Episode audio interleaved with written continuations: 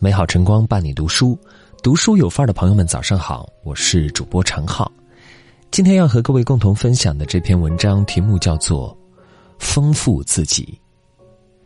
杨绛先生曾说过一句很耐人寻味的话，人虽然渺小，人生虽然短，但是人能学，人能修身，人能完善自我。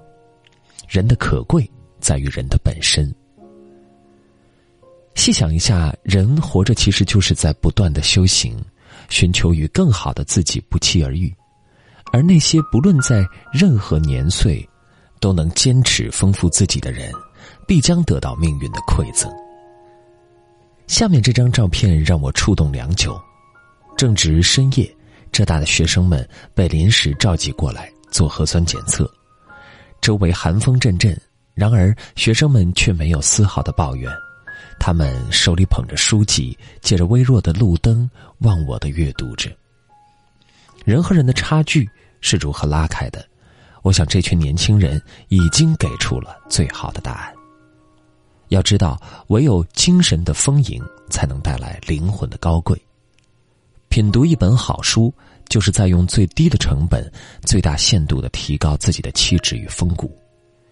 相信你也发现了，随着年岁的增长，我们身边逐渐划分出了这么两拨人。他们有的人衣着靓丽，然而言谈中却全是粗鄙之语，思想空洞无趣。反观另一拨人，简单质朴，相处起来却十分舒服，举手投足之间总能让人如沐春风。一个人的内心是需要不断滋养的，而书籍则是对精神世界最好的洗礼。不论你当下境遇如何，一个富有书香的灵魂，终将会为你淘尽铅华，洗去泥沼，蜕变成全新的姿态。行走世间，请别忘了喂饱自己的灵魂。2019年，董卿一改低调的本色，在节目中深情表白。她说，站在姐姐的身边，我就是想告诉她，这么多年你没有看错人。而这个人就是她的忘年交倪萍。在外人看来，董卿一路发展的顺风顺水，但只有她自己知道，其实这些年的成就都离不开倪萍的支持与陪伴。在董卿还是个无名之辈的时候，是倪萍看到了她内在的潜力，主动和领导推荐说自己很欣赏董卿的业务水平，希望能给董卿更多的机会。而董卿不负所望，把节目做得风生水起。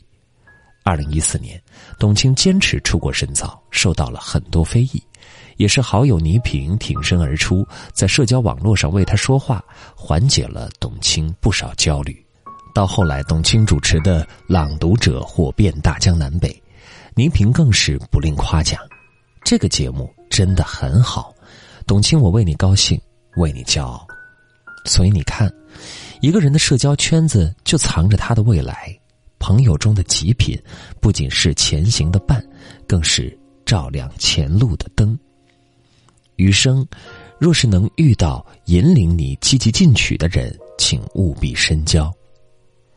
电影《寄生虫》中曾说道，钱就是熨斗，能把一切熨平。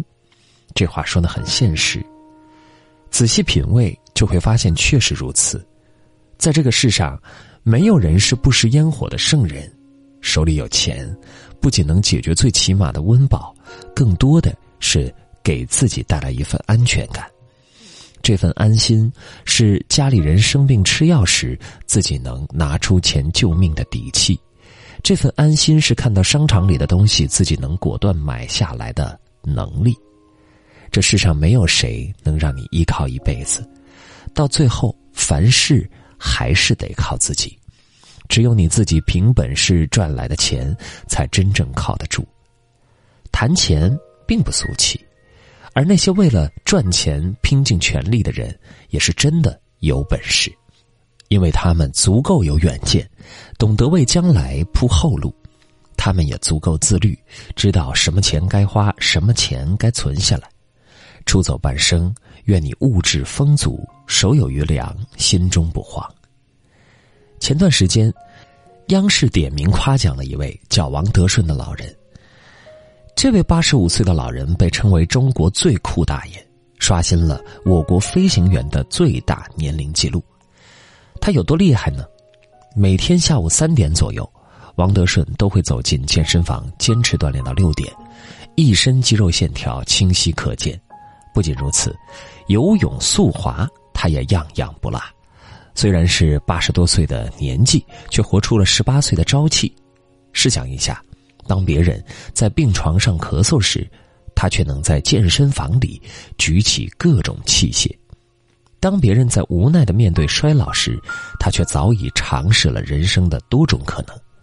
一个健康的体魄带来的不仅是身体的舒适，还有精神的矍铄。正如作家素黑所说，自爱的首要条件就是先吃好一顿饭，睡好一个觉，不问理由的先强壮自己的身体。人生拼的是耐力，拥有一个好身体才有力量去打赢接下来的硬仗。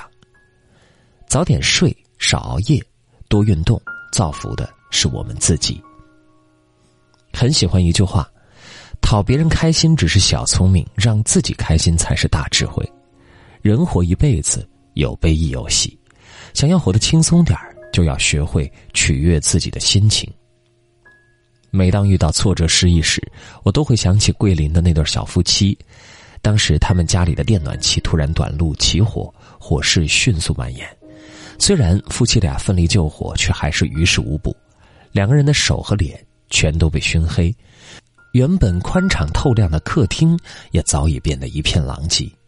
但这对夫妻非但没有叫苦连天，反而拿起手机微笑地记录下了共同患难的这一幕。丈夫还笑着说，火烧10年旺，这是个好彩头。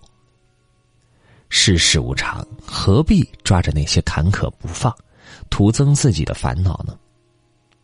不如随性洒脱一点，开心过活，温暖向阳，如此就是对岁月最好的成全。往后余生，笑口常开，好彩自然来。周国平说，人生的使命就是把生命照看好，把灵魂安顿好。